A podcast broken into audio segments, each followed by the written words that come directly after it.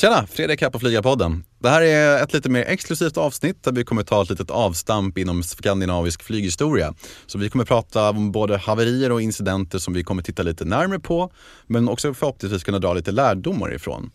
Så att innan vi sätter igång här så får ni självklart jättegärna lyssna på våra andra avsnitt. Vi har en mängd med olika spännande gäster från flygbranschen och jag vill ändå också tacka innan vi snurrar igång här att den här podden görs möjligt tack vare avitus.se som tillhandahåller ja, men smarta rekryteringslösningar för flygbranschen och erbjuder den bästa pilotutbildningen som är till det absolut lägsta priset i Skandinavien.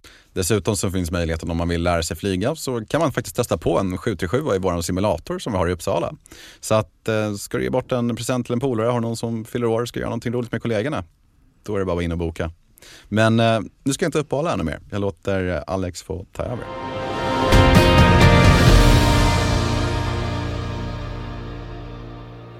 Denna berättelse börjar med att vi tar oss långt tillbaka i tiden. Till en tidig lördagsmorgon eh, den 15 januari 1977 och ut till Malmö Sturups flygplats. Klockan är strax efter fem på morgonen och resten av staden ligger faktiskt nu och sover. Men för en del så påbörjas den långa resan upp till Stockholm och Bromma flygplats. För tre personer har arbetsdagen precis börjat. Det är kapten Sten Uno Holmstedt tillsammans med styrman Björn-Erik Björnsson. De utgör besättningen på den här flygningen och i kabinen så har de sällskap av Pia Marlow. Kapten Sten var vid det här tillfället 46 år gammal och hade totalt över 10 000 flygtimmar. Och av dessa 5 500 timmar som just kapten ombord på ett flygplan. Styrman Björn var 32 år gammal med 3600 timmar.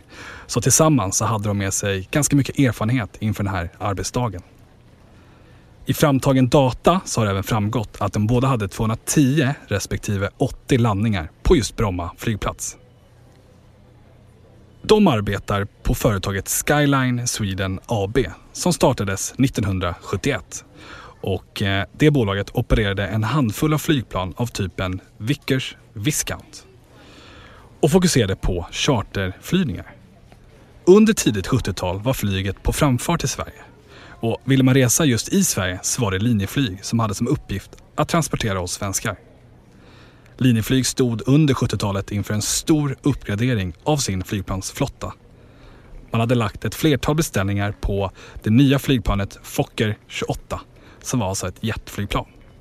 Men på grund av förseningar i leveransen så hyrde man alltså in Skyline Sweden med deras Viskers Viscount tillsammans med besättning för att flyga på uppdrag av Linjeflyg.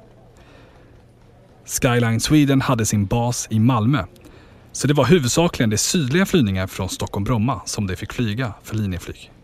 Och just denna flygning, denna lördagsmorgon, så var det en Vickers Viscount 848. Den första typen av just Vickers Viscount genomfördes redan 1953 och var världens första turboproppflygmaskin. Vickers Viscount var ett omtyckt flygplan som gjorde sig känt som ett bekvämt flygplan med trycksättning i kabinen. Det här betyder att man kunde flyga på en högre och en tunnare luft som gjorde att man kunde flyga fortare men också bränslesnålare. Man hade också ett flygplan som var helt plötsligt eh, kraftigt reducerat av vibrationer och ljudet var mer bekvämt ombord. Just idag, den här flygningen, så hade man ett flygplan som var tillverkad i nummer 372 av alla flygplan. Och man hade beteckning som var SEFOI. Och SE innan står för att det är Sverige. Totalt hade flygplanet plats för 77 passagerare samt en besättning på fyra. Två i cockpit och två i kabinen. När klockan hade blivit halv sex på morgonen så hade kapten Sten och styrman Björn precis fått sin briefing och påbörjade att titta inför dagens flygning som gick under anrop Swedline 618. Flygningen skulle genomföras via ett flertal stopp på väg upp mot Stockholm. Första flygningen gick genom ett snöigt Skåne där temperaturen var runt 0 grader och upp mot Kristianstad. Och den genomfördes på 25 minuter. Efter tio minuter på marken i Kristianstad så lyfte man kvart i sju på morgonen inför nästa stopp, vilket var Växjö. Den flygningen tog 30 minuter och likt som i Kristianstad så var man klar med avlastning och pålastning av nya passagerare. Och inom 10 minuter så var man uppe i luften igen och styrde genom ett snöregnigt Småland in mot Jönköpings flygplats. Där landade man klockan fem i åtta på morgonen. Och direkt efter att motorerna hade stängts av så började man planera inför sista flygningen upp mot Stockholm och Bromma. Klockan var nu strax efter åtta på morgonen. Och 19 passagerare var nu ombord på flygplanet. Och besättningen gjorde sig redo för sin sista flygning upp mot Stockholm. För denna flygning var det styrman Björn som skulle ansvara för just flygningen. Vilket betyder att kapten Sten var ansvarig för radio och för att ha koll på alla motorvärden. Så Sten kontaktade flygledningen i Jönköping och berättade att man nu var helt redo för start och att man för första delen av flygningen avsåg att ligga på en flygnivå som heter 100, alltså 10 000 fot. 23 minuter över 8 så erhöll besättningen sitt tillstånd och det lät något så här. Swedline 618 klar mot Bromma flygplats eh, via Tranås 4. Eh, luftred grön 5 på flygnivå 100 transporterkod 0124.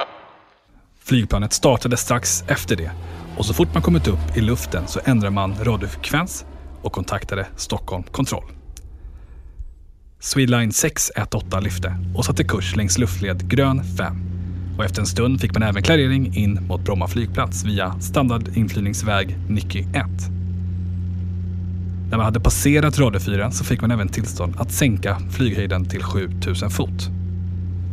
Nu klockan 08.56 så fick man inflygningstillstånd till bana 12, vilket är den som ligger i en sydostlig riktning och så går in över Hässelby, Spånga och slutligen in mot Bromma flygplats.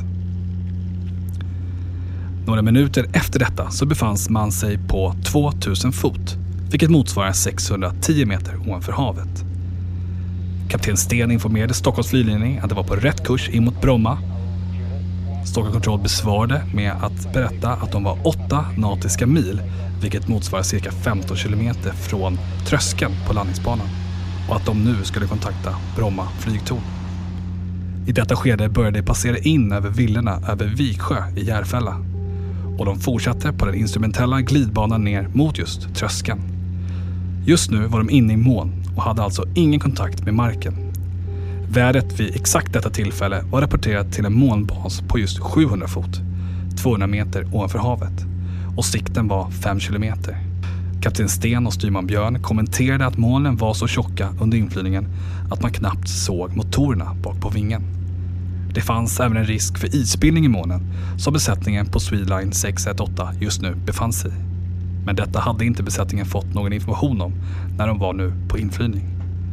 Däremot så var det högst troligt att det fanns en värdekarta utfärdad till piloterna när man gick igenom dagens flygning nere på Malmö. Och på den så stod det att det var måttlig isbildning i luften mellan Stockholm och Malmö.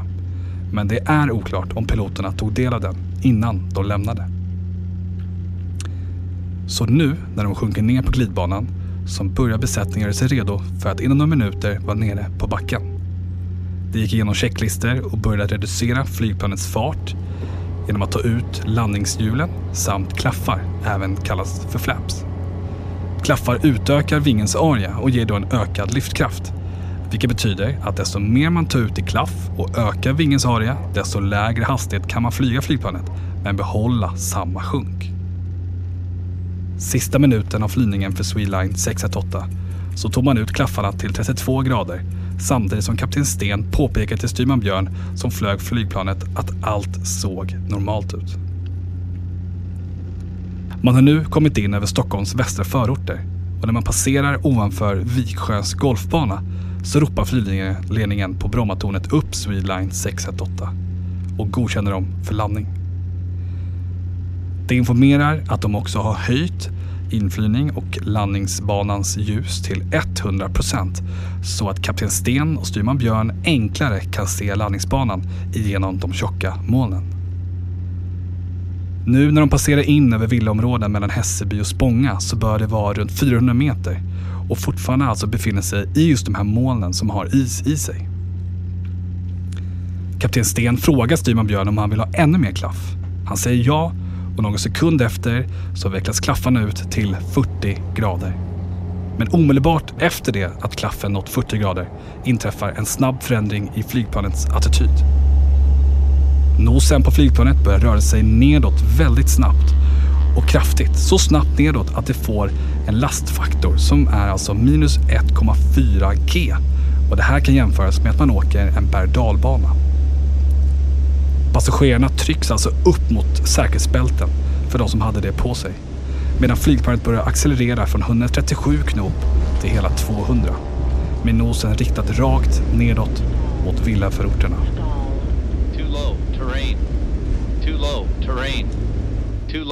Nu är klockan fem över nio den här lördagsmorgon 1977 och folk börjar vakna upp i villaområdet Källvästa i Spånga. Fem kilometer från Bromma flygplats.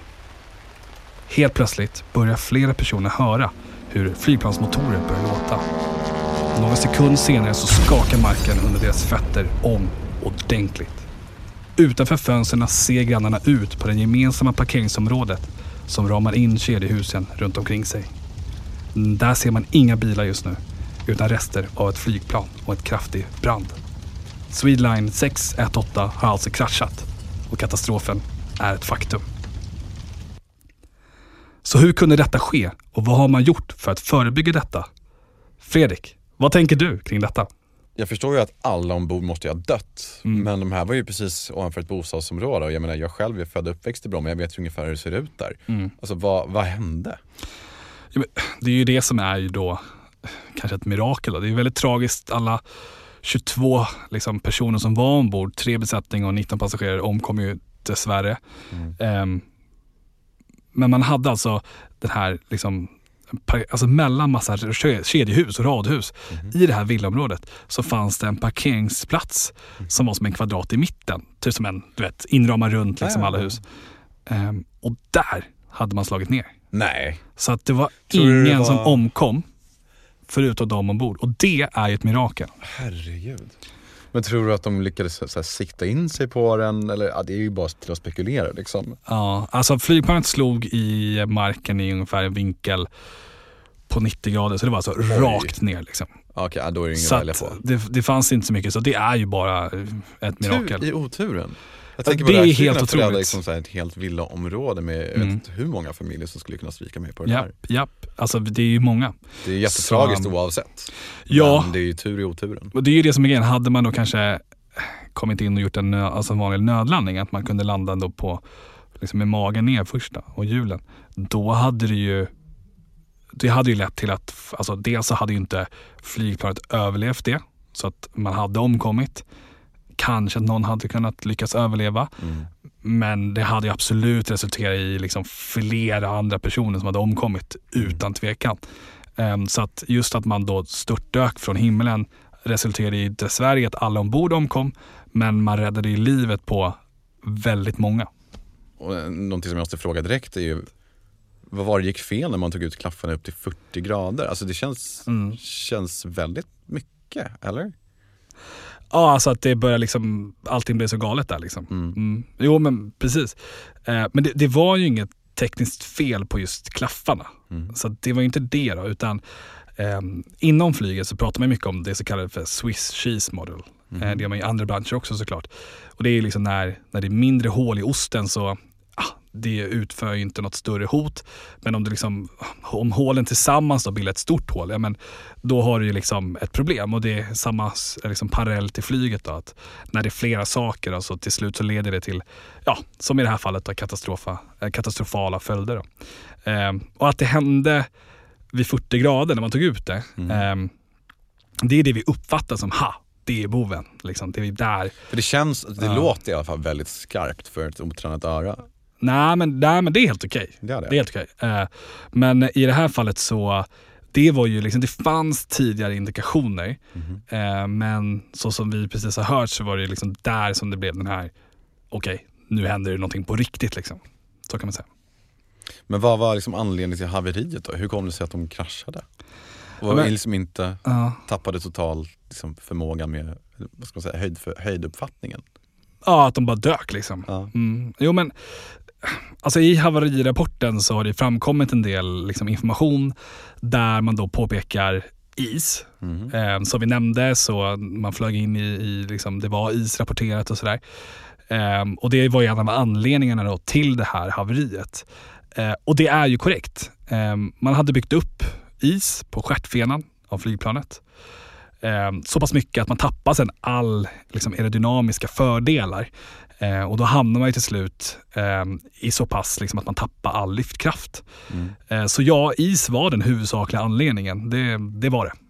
Men det vet jag att du har liksom berättat att det finns procedurer för sånt här ju. Jo. Och det här liksom avvisningssystem och liknande. Den här flygplanstypen använder sig av varm luft från motorerna eh, för att värma stjärtfenan.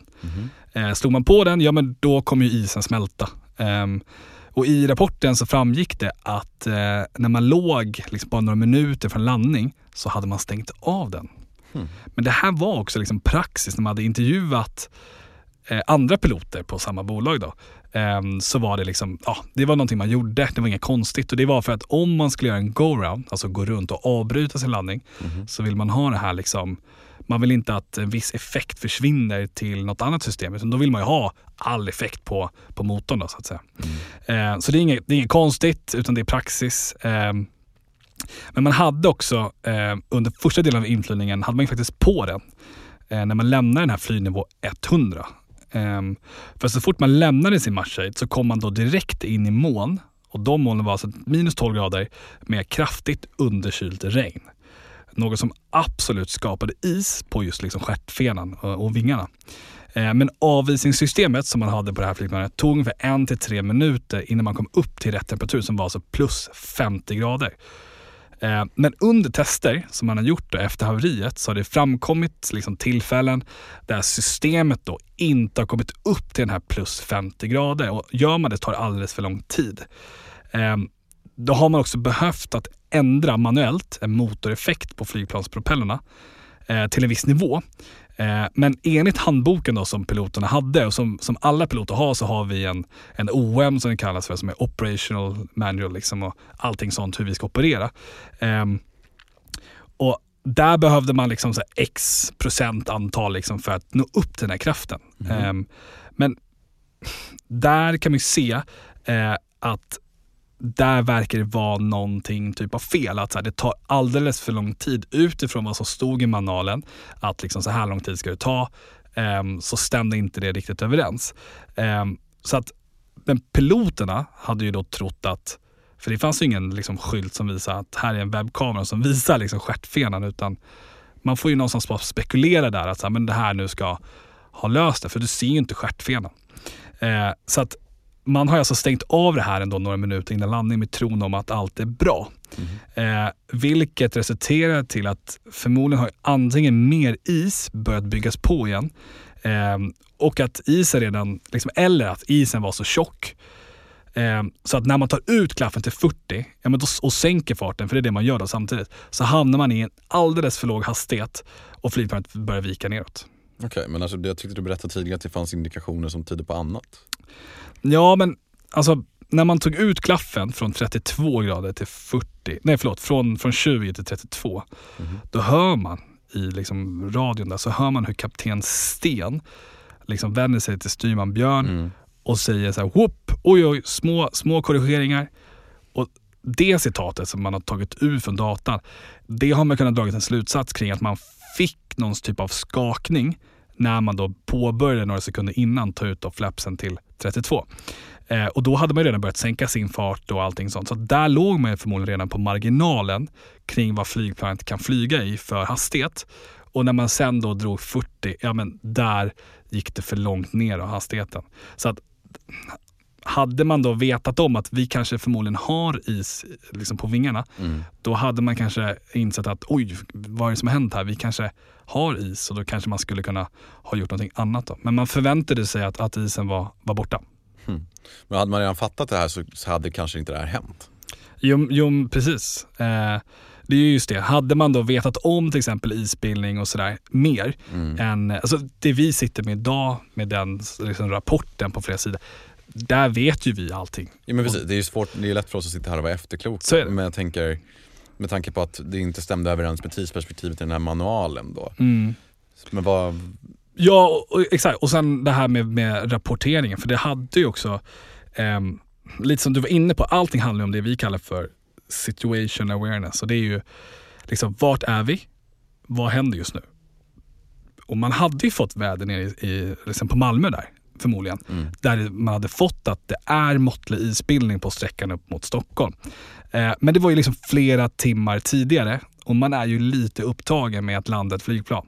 Så att du kanske inte har det där direkt liksom, på tungan direkt när, du, när det där händer. Då. Så det här från 20-32 grader, whoop whoop, och sen så börjar det liksom hända grejer. Eh, men det som, det som är tyvärr Mhm. intressant, om man ska säga så, det är att 20 minuter efter att man lämnar Sturup flygplats och är alltså på väg mot Kristianstad, då kommer en ny väderrapport. Mhm. Mm. Vad säger den då? Den säger att man har ändrat den här isbildningen mellan Stockholm och Malmö från måttlig till lokalt svår. Okej, Yes. då träffar de ju perfekt i ett sånt moln. Alltså. Ja, precis. Och denna rapport har, alltså det är inget som är känt för piloterna.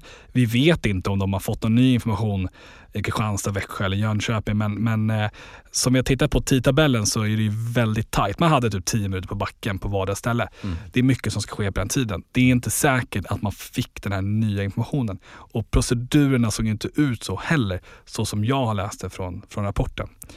När man då liksom, liksom lyfter och när man är på väg mot Stockholm, precis under den tiden, innan nio på morgonen, så är det ju flera flygplan som faktiskt har rapporterat till Brommatornet att, Mm. att, eh, att det är svår is. Mm. Men eh, den här informationen Hade kom... inte nått. Nej, precis. Men vad sa haverikommissionen då efter man, efteråt? Liksom? Ja, men de sa ju liksom flera olika grejer då, men, men det var ju isbildningen som var den huvudsakliga. Alltså det var ju isbildning på stjärtfenan som då orsakade det här. Men alltså jag tänker att alltså is är ju både då och även nu en faktor. Jag kommer ihåg Mm. när vi pratade med Björn Pilot för länge sedan om att han Just pratade om samma sak då. Mm. Men man kan ju liksom inte trolla bort isen ur luften på något sätt. Så vad, vad gör man för att förebygga det här? Eh, precis. Is är ju alltid en faktor, alltså även idag. Isen har inte försvunnit. Liksom. Eh, men man har ju bättre system idag än vad man hade då. Eh, man har mer effektiva procedurer. Man förlitar sig inte bara på liksom att, att man måste göra, ställa det reglaget i den nivån och så göra så och så. Utan det är liksom mer förenklat i form av att det är en knapp och sen ska det vara löst. Liksom. Okej. Eh, men det handlar också väldigt mycket om utbildning. Alltså så här, vad är is och vad finns det för situationer som kan uppkomma och liknande. Inte bara för piloterna utan även för meteorologer och, och flygledare. För att det vi tittade på tidigare, där handlar det om att informationsutbytet måste ju bli större. Och streamlinat. Precis. Och innan, liksom, innan kraschen då, som, som Swedline 608 var ut för, så hade ju, man förlitade sig mer på piloters rapporter under stigning än vid landning. Eh, och det är ju oftast då för att med, alltså vid starten så passerar man ju snabbt genom molnen och sen så kommer du ovanför molnen, då är allting lugnt för det är ju molnen som Mm. isbildningen är med luftfukten. Mm. Eh, och det är för att när du väl är uppe i luften så har du ju fortsatt kontakt med flygledare. När du är uppe över molnen så är det ganska, ganska lugn arbetsro och liksom inte så stor stress och liknande. Och du kommunicerar då med flygledningscentralen ganska mycket och det är väl en av de större arbetsmomenten när man väl ligger på cruise. Så då är det ju enklare också att kunna rapportera och säga, jo men just det, när vi lämnade Bromma så var vi med om lite is. Liksom. Mm. Eh, vid landning så kopplar man ju liksom bort sig från flygradion ganska snabbt och eh, man är kanske redan på väg mot sin bil för att åka hem. Liksom. Eh, så Men att- är det så än idag? Ja, men, jo, men så är det ju. Eh, så det är, alltså, det är färre rapporter från ankommande flygplan Mm. än vad det är från avgående flygplan. Det är det ju. Mm. Eh, och då blir det ett problem just för att det är landande flygplan som, åker, som, som befinner sig mestadels av tiden i ett känsligt Alltså man har en låg hastighet, exakt som Swedline 618. Man har en låg hastighet, man har mycket flaps ute, man åker långsamt in mot landningsbanan och man är i moln. Ett flygplan som startar, ja, det är inte som ett, en raket, men du är ju genom molnen mycket fortare. Mm. Eh, Så efter 1977 så började man alltså jobba mycket mer mot just hur vi rapporterar och hur den informationen kom liksom in till då besättningens eh, cockpit. Då. Eh, Men vi får ju även massa andra saker från haverikommissionen. Till exempel så lämplighet, alltså man kanske ska installera en typ av eh, sensor som visar den här alltså temperaturen som ska liksom motverka isen. Då. Att liksom en varna den när den är för låg, att man måste ha koll på den. Liksom. Eh, och det här var ju 1977, idag ser det inte riktigt ut så. Vi behöver inte ha koll på det, det är automatiskt. Då. Men, men där och då så behövde man ha koll själv på ehm, hur mycket luft som åkte in och hur varm den här luften blev då för att smälta isen. Då, så att säga. Ehm, Jag och- fattar, men mm. jag tänker alltså hela den här informationskedjan känns ju fortfarande för mig i alla fall Mm. inte täppt. Om det är som så att eh, man landar plan och sen så rapporterar man inte om hur landningen var kanske till flygtornet för att berätta om de lokala väderleksråden. Mm. Är det, alltså, är det, det är fortfarande så alltså? Jag skulle vilja säga så här att det är ju mer förekommande att man rapporterar ehm, i luften än vad man gör på backen. För Mm. du ska landa då 25 minuter på dig, du vet, du har redan glömt den här flygningen. Det är Ja, dags för nästa flygning. Ehm, men, men absolut, det har ju hänt mycket sen dess. Alltså 77, alltså det är ju Det är liksom, ju det är, 50 år sedan. Ja, det är lång tid tillbaka. Eh, även om flyg opererar på samma sätt idag så har det blivit förändringar. Och där är det ju till exempel den här kommunikationen. Vi jobbar idag med eh, EFB, så Electrical Flight Bags. Så att vi får ju information, vi kan kolla upp det i realtid. Vi har liksom internet ombord, vi kan liksom kolla allting sånt ehm, hela tiden. Så, att, så att vi Ja. får den senaste informationen. Och sen att Utan att flygledaren blir bättre. av någon annan egentligen. Nej men precis, så att så här, det är väl tillbaka till jag sa tidigare här med situation awareness, att man har just liksom stenkoll på sin flygning. För att hade det varit så att man vetat om att så här, just det, nu ska vi ner och landa på Bromma flygplats och då gör man någonting som heter en TEM, Mhm. som är en Threat and Error Management. Gör man en sån briefing innan och då så kan vi diskutera då vad är det vi ska göra och vad finns det för potentiella hot liksom, under den här inflygningen. Mm. Ja, men, okej, Månbasen är låg och det är rapporterat svår is. Flera andra flygplan har rapporterat det. Så att, vad kan vi förvänta oss? Ja, men vi kan absolut förvänta oss att vi hamnar i is. Hur ska vi då tänka med avvisningssystemet? Ja, men, okay, den måste vara på hela tiden och eh, vi stänger inte av den i sådana fall förrän vi är ut ur molnen då, som var på 700 fot. Vilket är kanske 30 sekunder innan liksom, landning. Eh, då kan vi stänga av den om vi känner att vi vill göra det. Men annars kanske vi ska välja att ha den liksom, på hela tiden. Och skulle det ändå sen då när vi tar ut flapsen att det händer någonting. Då till exempel så skulle vi ju veta att så här, okej, det här kanske inte är en luftgrop utan det här kanske är någonting annat. Vi får vibrationer från flygplanet och sånt där. Då hade vi också agerat på ett annat sätt. Och Då är frågan, hur hade vi agerat? Jo, men vi hade förmodligen inte tagit ut flapsen till 40 grader. Vi kanske hade stannat vid 20 eller 32 och så hade vi haft en högre hastighet. Eh, För att vi vet att vi kan fortfarande flyga flygplanet med is på vingarna. Vi behöver bara en högre hastighet. Till slut så måste hastigheten bli så hög så att det liksom inte funkar dock. Liksom. Nej. Eh, Och sen hade vi kanske valt då att okej, men Bromma flygplats är en väldigt liten landningsbana. Arlanda var byggt på den här tiden. Så då kanske vi hade valt att gå till Arlanda som har då en bana på 3000 meter istället för 2000 som Bromma är någonstans ungefär på. Mm. Så att det är väl det som är grejen, att idag jobbar vi liksom på liknande sätt. Det är bara det att vi pratar mycket mer om, okej, vad har vi framför oss? Precis. Eh, och det är väl det som jag skulle vilja påstå är alltså framgångssagan varför just liksom ehm, pilot idag ehm, jag säger inte att man inte gjorde det så för, förr också, men, men idag är det på ett annat sätt i just det här med hur vi kommunicerar, likt som Björn och som Paul som vi har haft som är piloter här från tidigare. Där de pratar ju om ledarskap och liknande. Alltså sådana saker, att man måste lyfta ehm, saker. Liksom. Vilket är konstigt kanske för andra att prata om så här sådana grejer. Men, men det är en förutsättning för att när det väl händer så ska man vara helt förberedd. Ja, men det är klart. Och samtidigt så kan man ju titta på att de tekniska aspekterna har ju förbättrats något enormt, precis som vi pratade om innan. Jag menar, det är en jättestor skillnad på en bil byggd från 70-talet och en bil byggd 2022. Liksom. Det, Ja. det är ju ingen snack om den saken. Nej. Så att jag kan tänka mig att alla de här tekniska finesserna, om man kan säga det så, har gjort att det här problemet kanske till och med nästan är elim- eliminerat. Ja, men tyvärr så vill jag säga att det, det, är, alltså, det är det ju faktiskt inte. Utan vi har ju Alltså is är en sån sak som vi inte kan bli av med just för att vi, vi vill ju inte sluta flyga under sex månader av året. Nej, nej men det är klart. Eh, Men, men, men däremot men jag så... de här uppvärmningssystemen. Ja. Precis. Eh, Men där finns det också olika typer av skillnader. Det finns där man kan jobba proaktivt och sen retroaktivt. Alltså att man väntar tills det bygger is och sen. Just det. Eh, Medan liksom de kommersiella jetflygplanen idag, de jobbar ju uteslutande proaktivt. Medan propellerflygplan jobbar mer eh, retroaktivt. Då. Att man, man låter det bygga lite och sen när det har byggt så, så blåser man upp till exempel sån här boot som det kallas för. Så att då blir det liksom luft som åker ut och som boom, exploderar och Späck. expanderar och späcker isen. Precis. Mm. Men då får det inte växa för mycket is. Nej, för då, För då går det inte späcka. Så att den, den, det, är en, eh, det är en utmaning och det finns också flygplanstyper då som vi flyger med i Sverige som eh, som är också känsligare för is. Alltså det beror på hur vingarna är utformade och allting sånt. Så att det finns massa olika faktorer och vi kan inte eliminera risken. Men då kan vi göra någonting annat. Jo, men genom att utbilda oss och se till att vi är förberedda och vet hur vi hanterar situationen. Intressant. Mm. Stort Ja. tack för den här lyssningen. Tack själv att jag fick berätta Fredrik. Nej, Hoppas du lärt dig någonting. Ja men verkligen. Och är det som så att ni själva som ni som lyssnar har någon fråga eller fundering eller vill flika in med någonting, säg att vi har kommit med fel information någonstans eller vad det än kan vara, så, så prata gärna med oss. Koppla in oss på aviators.se. Jättegärna. Skriv på Instagram, kontakta oss. Eh, som sagt 1977 skulle vara jätteintressant att prata med någon som faktiskt liksom flög på den tiden. Oh, ja. För det märkte jag när jag gjorde faktaundersökningen eh, för det här. Det är en stor skillnad hur luftrummen ser ut och hur man navigerar. Eh, till exempel är jag supernyfiken på just de här som vi pratar om här, liksom luftled grön 5. Kunde liksom inte, inte, inte hitta så mycket information så att eh, eh, man får gärna kontakta oss och, och förklara i sådana fall. Till nästa gång, vi ses. Det gör vi. Ha det bra.